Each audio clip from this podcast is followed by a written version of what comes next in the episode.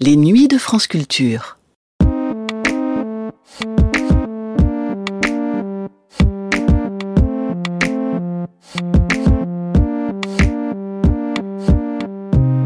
Tomber en désuétude et pourtant ne pas perdre en notoriété. Tel est le paradoxe de Paul Valéry. Très populaire dans la première moitié du XXe siècle, sa côte s'est progressivement estompée, jusqu'à ce qu'il devienne une figure repoussoire plus qu'autre chose. Sa poésie, très ancrée dans la tradition, à la fois dans la forme et dans le fond, est devenue le symbole d'un certain archaïsme que rejettent frontalement les avant-gardes. Ce serait pourtant faire un grand tort à Valéry que de réduire son œuvre à une poésie apparemment d'un autre temps.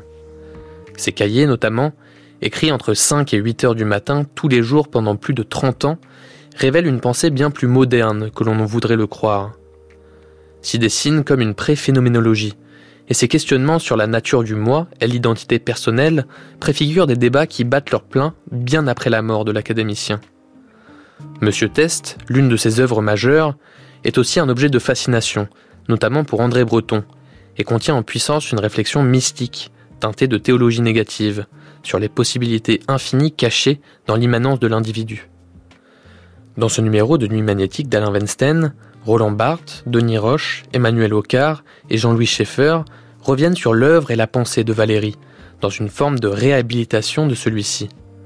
Valéry, un penseur moderne donc, c'est tout de suite, dans une émission diffusée pour la première fois le 31 octobre 1978.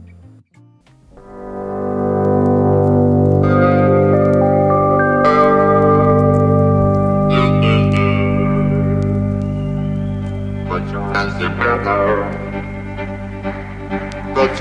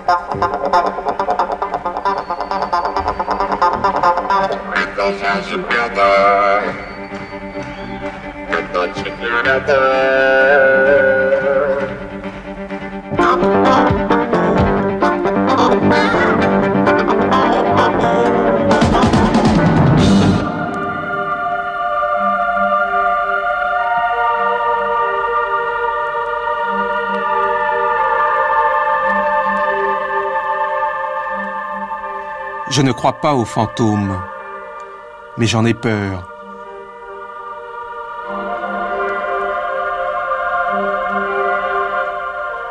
Bonsoir.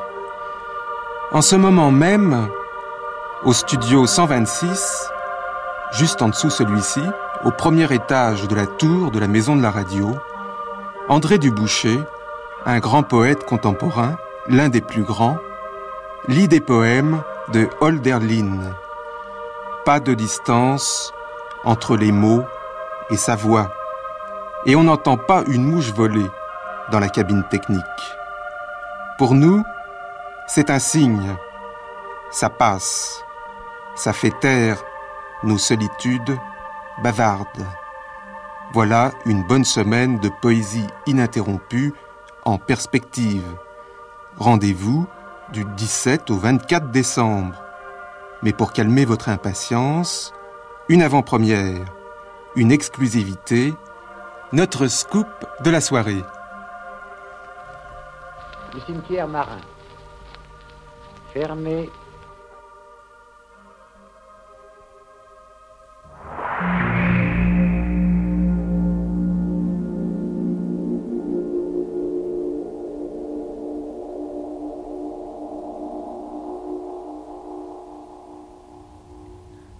Poésie ininterrompue.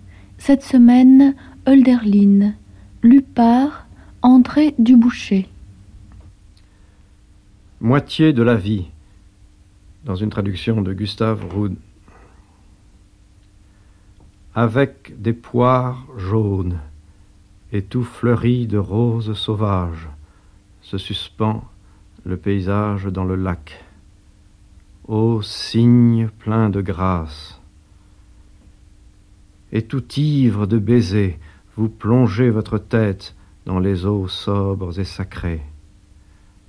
Malheur à moi, malheur, où vais-je prendre quand viendra l'hiver, les fleurs, où l'éclat du soleil et les ombres de la terre?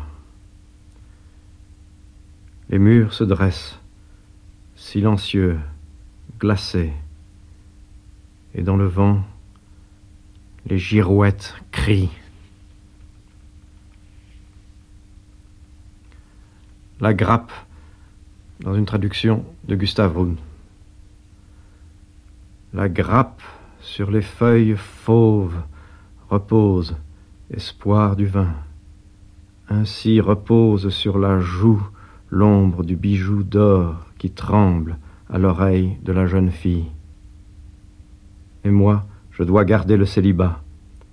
Mais il a tôt fait de se prendre au repli de sa chaîne, arraché le petit veau, assidu. Mais le semeur aime bien en voir une sommeillant tout au long du jour sur le bas qu'elle tricote.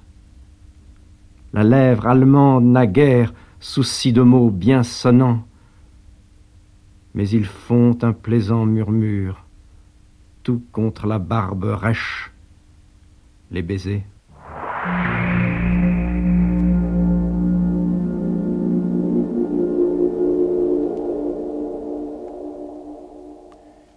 Une âme dans l'âme, et dans la première, entrevoir la seconde ou la sienne, et l'autre dans l'autre, et ainsi, comme dans les miroirs parallèles, un objet qui est entre eux. Mais quel objet? Or, il n'y a pas d'objet.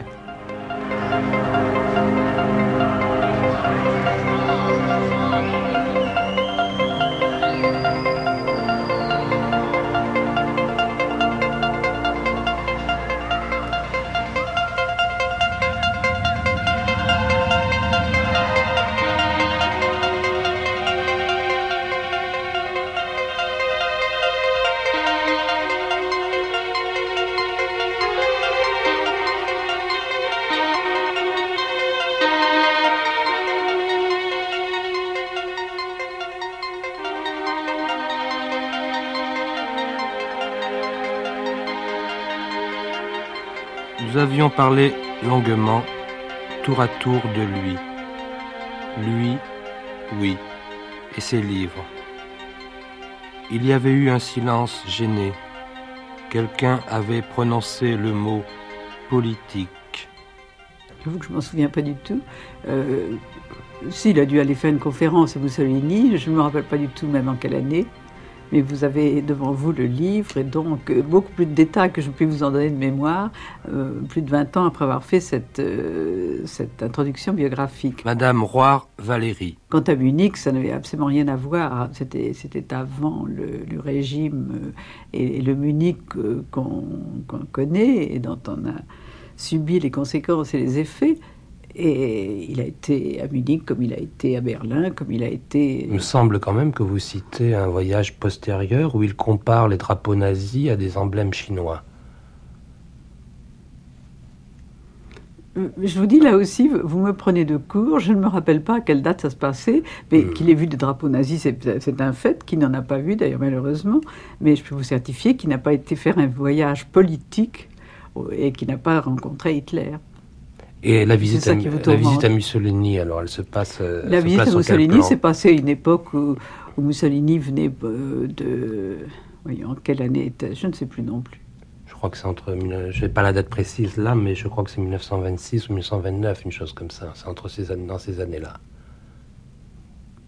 Oui, peut-être. Il a été reçu par Mussolini comme il a été reçu par, euh, par les personnalités mmh. euh, de tous les pays étrangers chaque fois qu'il est allé faire des conférences. Et... Mais est-ce qu'il y a des, est-ce qu'il y a des, des, disons, des notations, des textes de Paul Valéry, en particulier sur le fascisme? Je ne peux pas vous le dire exactement. Non, il y a peut-être des notes comme celle-là dans, dans, ce que euh, j'appelle les éphémérides, mais enfin, elles ne me sont pas du tout présentes à l'esprit. Et il n'y a pas eu du tout de, comment dirais-je, de volonté politique dans, son, dans sa rencontre avec Mussolini. Et, et et dans ce voyage. Mm. Je crois tout simplement que c'est euh, c'est le fait qu'il était reçu comme il a été reçu, euh, je vous dis, dans tous les pays où il a été par les, les personnalités euh, du temps. Il y a bien un rapport entre l'art et la politique pour Valérie, et jusque dans leur situation actuelle, parce que la grande menace qui pèse sur la politique comme la grande menace qui pèse sur l'art pour Valérie, c'est justement d'être maintenant livré au hasard de, de, ne trouver sa ressource que dans le hasard. Hubert Damisch. Nous sommes tous gênés aujourd'hui à lire les textes de Valérie sur la politique.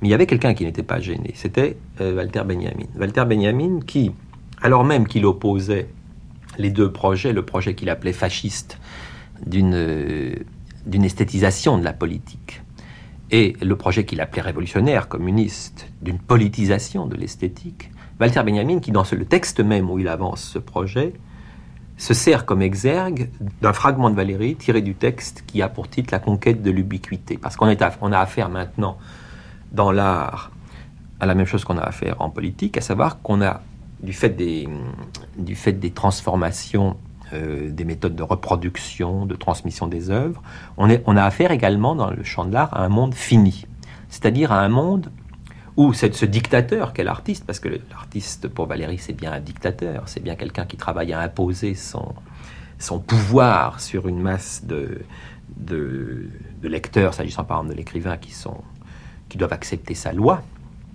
Et vous savez, et quand je dis masse de lecteurs, euh, pour Valérie c'était tout à fait clair, parce qu'on lui posait un jour la question de savoir s'il, s'il préférait 1000 lecteurs attentifs à 100 000 lecteurs euh, inattentifs, et il disait je préfère 100 000 lecteurs inattentifs. Euh, je préfère 100 000 lecteurs attentifs. Donc, il y, a bien un rapport, si vous voulez, l'art n'est possible qu'à jouer lui aussi d'une masse, qu'à disposer des hommes. L'écrivain constitue son, public comme son matériau d'une certaine manière, un matériau dont il va, dont il va jouer, euh, dont il va disposer.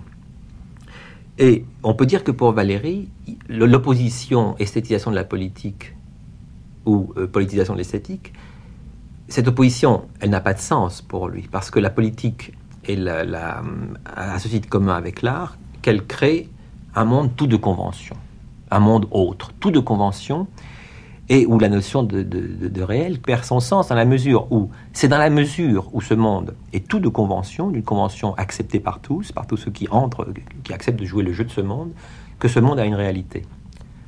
Si bien qu'on est, on est pris là dans une espèce de, dans une espèce de cercle dont on ne saurait se sortir à l'époque actuelle que par le jeu du hasard, en se livrant au, grand jeu du hasard, que ce soit en politique ou en art. Et c'est bien ça qui faisait peur à Valérie. Ce qui lui faisait peur et en même temps ce dont il reconnaissait la vérité très profonde, il y a un, texte de jeunesse de Valérie, très beau texte de jeunesse, qui recoupe absolument les analyses de Walter Benjamin sur l'homme des foules, l'homme des villes, le, l'homme des capitales, le Paris de Baudelaire, le Londres d'Edgar Poe, le passant, celui qui passe dans la foule. Et euh, cette expérience du passant, on peut dire que Valérie l'avait faite en 1898, euh, quand il était tout jeune encore, et qu'il avait été à Londres, à Londres où il s'est trouvé justement mêlé au flot des passants, et, qu'il a découvert alors là quelque chose qui qu'il a inscrit sous le titre d'une vérité du sujet, mais qui pourrait être aussi bien, euh, qui pourrait aussi bien avoir rapport à la vérité de la politique et à la vérité de l'art elle-même. L'image d'une dictature est la réponse inévitable et comme instinctive de l'esprit quand il ne reconnaît plus dans la conduite des affaires l'autorité, la continuité, l'unité, qui sont les marques de la volonté réfléchie et de l'empire de la connaissance organisée. Cette réponse est un fait incontestable. Il n'est pas dit qu'elle ne comporte pas de grandes illusions sur l'étendue et la profondeur du pouvoir d'action de la puissance politique. Mais elle est la seule qui puisse se former à la rencontre de la pensée réfléchie et de la confusion des circonstances publiques. Tout le monde alors pense dictature, consciemment ou non. Chacun se sent dans l'âme un dictateur à l'état naissant. C'est là un effet premier et spontané, une sorte d'acte réflexe par lequel le contraire de ce qui est s'impose comme besoin indiscutable, unique et entièrement déterminé. Il s'agit d'ordre et de salut public, Il faut atteindre ces objets au plus vite, par le plus court et à tout prix. Seul un moi peut s'y employer.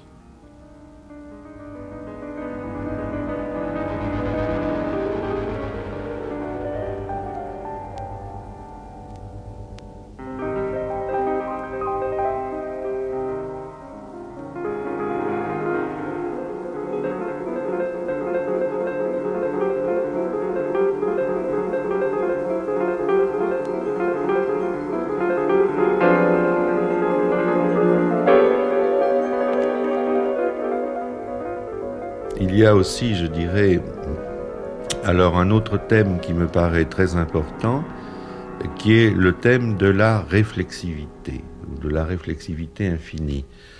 Euh, quelque chose qui nuit du point de vue de la mythologie courante à Valérie et notamment à Monsieur Test, c'est que euh, nous sommes, pour des raisons idéologique, historique et idéologique, nous sommes sans cesse plongés ou ramenés à un climat, disons, en gros, d'anti-intellectualisme. L'intellectualisme n'a pas bonne presse, et je le répète pour des raisons sociales, historiques.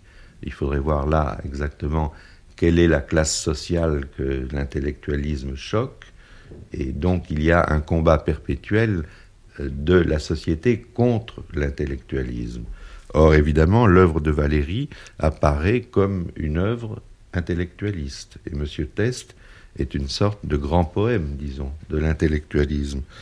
Mais euh, il faut bien comprendre que l'intellectualisme, qui peut avoir des côtés irritants si on s'en tient au premier degré, c'est-à-dire euh, parler sans cesse en termes d'idées, en termes d'intellectualité, ramener la sensibilité à des, à des phénomènes intellectuels et analytiques, ce que j'appelle le premier degré.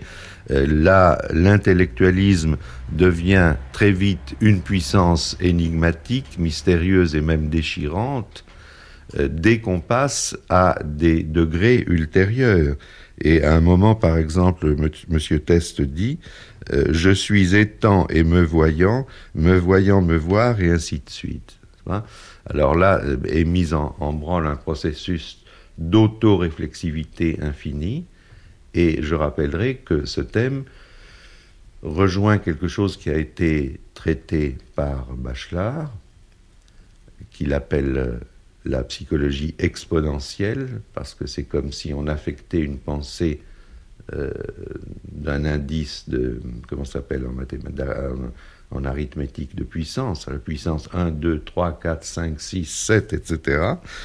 Et il ne faut pas oublier que pour Bachelard, la psychologie exponentielle, c'est-à-dire je pense que je pense que je pense, etc., il a beaucoup réfléchi là-dessus. La psychologie exponentielle est une source de repos, c'est-à-dire que euh, c'est une puissance véritablement existentielle qui concerne le corps, qui est une manière de sagesse du corps. Eh bien, je dirais que chez Valérie, il y a aussi une psychologie exponentielle qui ne débouche pas euh, sur le repos, parce que c'est pas le même corps que celui de Bachelard, peut-être, mais qui débouche tout de même euh, sur, sur finalement une expérience du corps. Il y a un corps de Valérie qu'on connaît mal. bon, on sait dans sa poésie que par exemple le thème du sommeil est extrêmement important, et je pense que c'est en rapport justement avec il y a des avenues, n'est-ce pas, qu'il faudrait explorer de ce côté-là.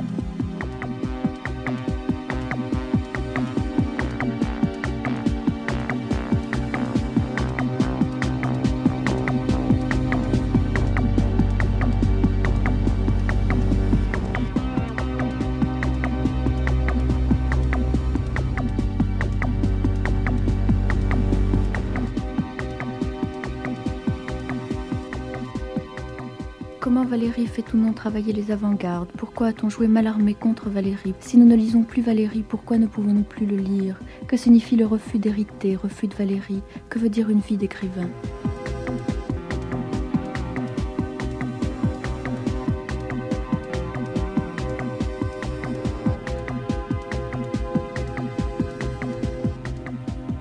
C'était d'autres corps, d'autres souvenirs, d'autres mots encore qui me parlait de quelqu'un qui était lui. Valérie est euh, celui qui aura tenté, un peu comme Mallarmé mais de manière différente, et c'est là où je trouve qu'il y a un point commun, aura tenté... Euh, Philippe Lacoulabart. De nouveau le lyrisme, et le lyrisme en tant qu'il est la seule possibilité à l'intérieur de ce qu'on nomme de manière un peu absurde aujourd'hui la fiction, la seule possibilité d'une de penser, tout simplement. Bon, bref, il aura tenté de nouveau ce qu'on appelle la poésie philosophique, mais j'aime pas trop cette appellation parce qu'on pense immédiatement à la poésie didactique euh, et que, au fond, ça n'a rien à voir avec, euh, un enseignement quelconque. Bien que ça n'ait jamais été euh, absolument théorisé ainsi, j'ai l'impression que progressivement, l'idée se fait jour, mais grâce à des gens comme Valérie, grâce en tous les cas à une remontée dans l'obscurité de, je dis bien l'obscurité de la théorie littéraire depuis 150 ans, je crois qu'on pourrait redécouvrir sous la catégorie de lyrisme ceci précisément, la langue qui se pense. Et à ce moment-là, ça éclairerait euh, sans doute un bon nombre de tentatives qui ne sont pas forcément poétiques, au sens classique du terme, de la littérature moderne. Et c'est peut-être là qu'il y aurait, euh, aussi surprenant que ça puisse paraître euh, dans, l'idéologie moderniste, des, rapprochements très précis à faire entre, euh, par exemple, Valérie et Joyce, etc. J'ai l'impression que Valérie, tout seul presque, a refait le chemin qui avait été celui de l'Allemagne des, années 1800. Il l'a refait de manière toute différente mais il parvient à peu près au même lieu.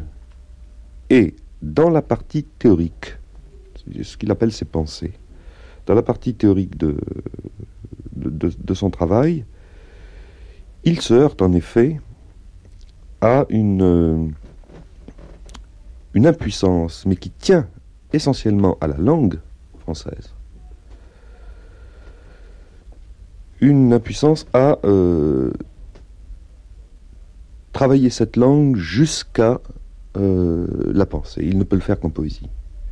Et au fond, j'ai envie de répondre à cette phrase de, Valérie il me, manque, euh, il me manque un allemand pour achever mes pensées. Mais j'ai à ma disposition la prosodie française pour les achever.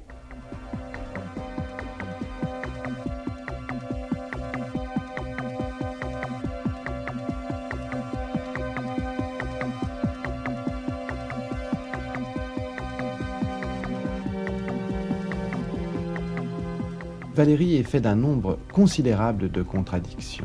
Il cherche la nécessité, il tombe sur le hasard, il recherche l'homogénéité, il tombe sur l'hétérogénéité, il recherche de la pensée et il tombe sur des effets de langage. Jean-Louis Baudry. Donc Valérie recherche justement quelque chose qui serait comme la substance même du moi dans son fonctionnement de pensée et il il trouve quelque chose qui est justement du langage et des effets de langage.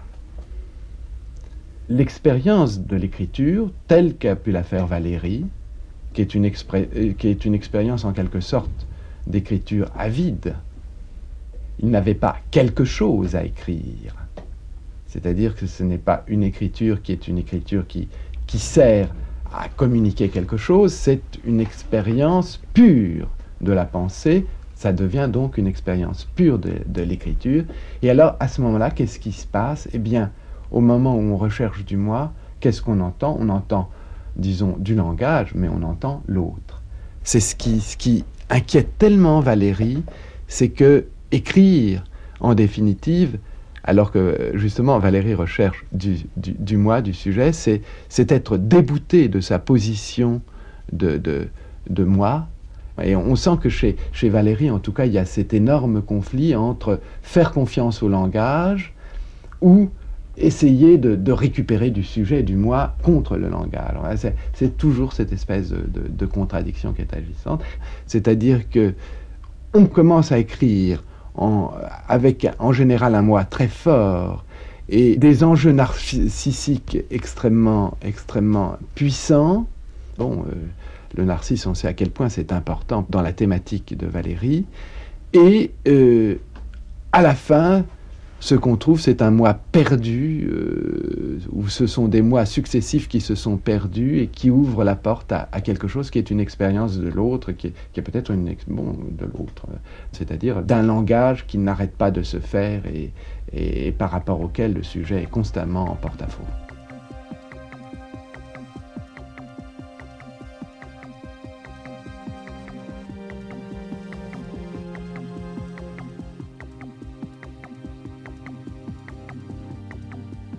Moi, je, euh, comment dire, j'avais presque l'impression, ces derniers temps, enfin dans la dernière décennie, Jean-Louis Schaeffer, que Valérie, au fond, était passée euh, dans un stade de sa lecture qui était la lecture en cachette.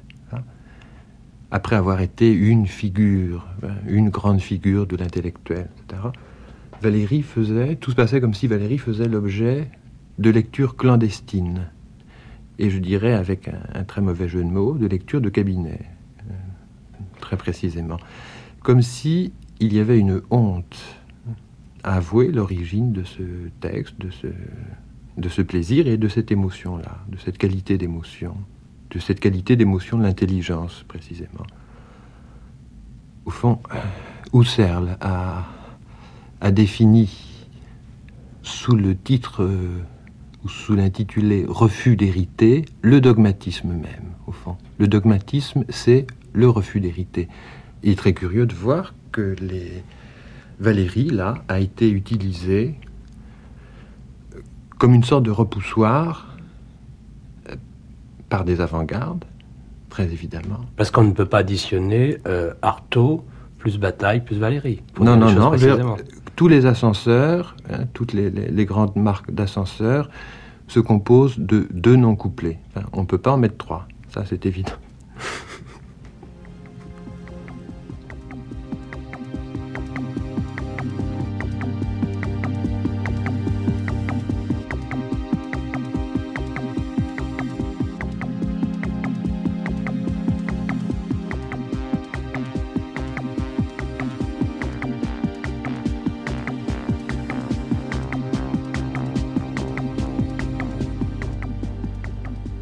Valérie était quelqu'un qui était plein de contradictions, c'est banal de le dire. Par exemple, disons, le fait de réfléchir sur l'écriture en train de se faire, c'est évidemment euh, un héritage mal armé, hein, en gros, mais en même temps, on peut dire que Valérie euh, on peut dire brutalement que Valérie n'a rien compris à Mallarmé aussi. Ce qu'il a écrit sur Mallarmé euh, ne, satisfait pas du tout la conscience moderne que nous avons de Mallarmé. Donc il y a des contradictions de ce genre. Donc je crois que le problème posé par la façon dont Valérie écrit, vous voyez, j'emploie une périphrase, c'est que en réalité, euh, son écriture est masquée par quelque chose qui maintenant n'est plus pensé et qui est le style. Au fond, il écrit avec un style, ou du style, ou le style. Et euh, les rapports du style et de l'écriture, euh, dans une époque euh, à laquelle moi-même j'ai participé d'ailleurs, où on a beaucoup interrogé l'écriture, où on a voulu vraiment essayer d'en donner à la fois une théorie, une pratique, etc., eh bien, dans cet effort de réflexion sur l'écriture, a toujours manqué jusqu'à présent euh, une réflexion sur la jonction du style et de l'écriture. Or, c'est une question formidablement importante. Est-ce que le style est, est compatible avec l'écriture? Voilà l'une des questions posées par l'œuvre de Valérie, par exemple.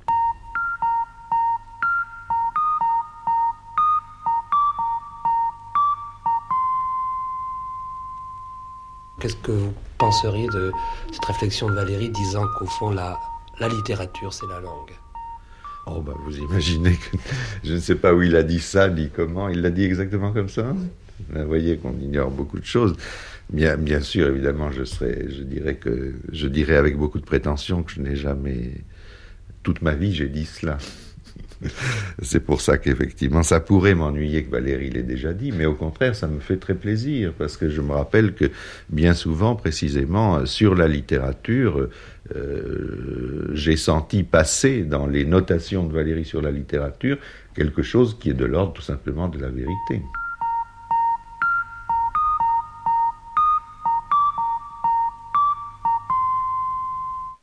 Puis j'étais rentré chez moi, avec le souvenir de leur voix, avec le souvenir du nom qu'ils prononçaient.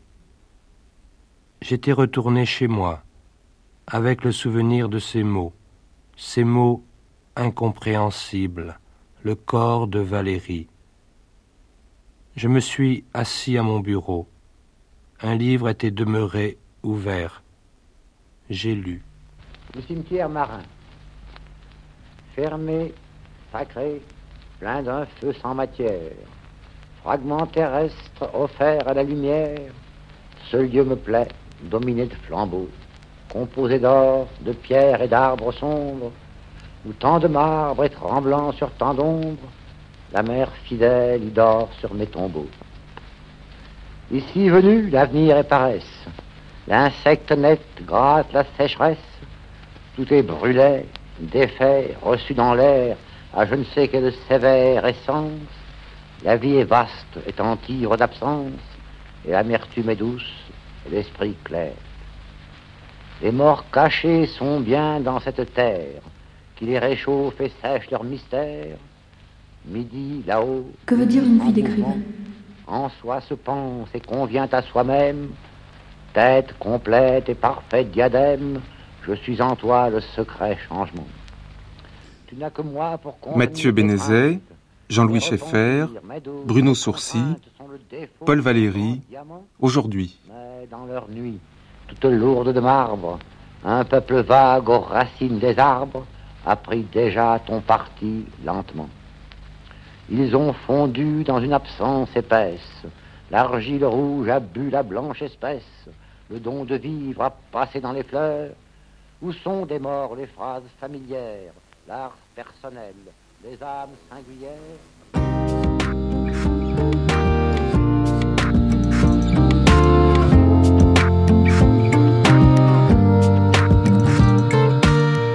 C'était un numéro des Nuits magnétiques consacré à Paul Valéry par Alain Weinstein, avec Roland Barthes, Denis Roche, Emmanuel Ocard et Jean-Louis Schaeffer. Réalisation Bruno Sourcy. Première diffusion le 31 octobre 1978.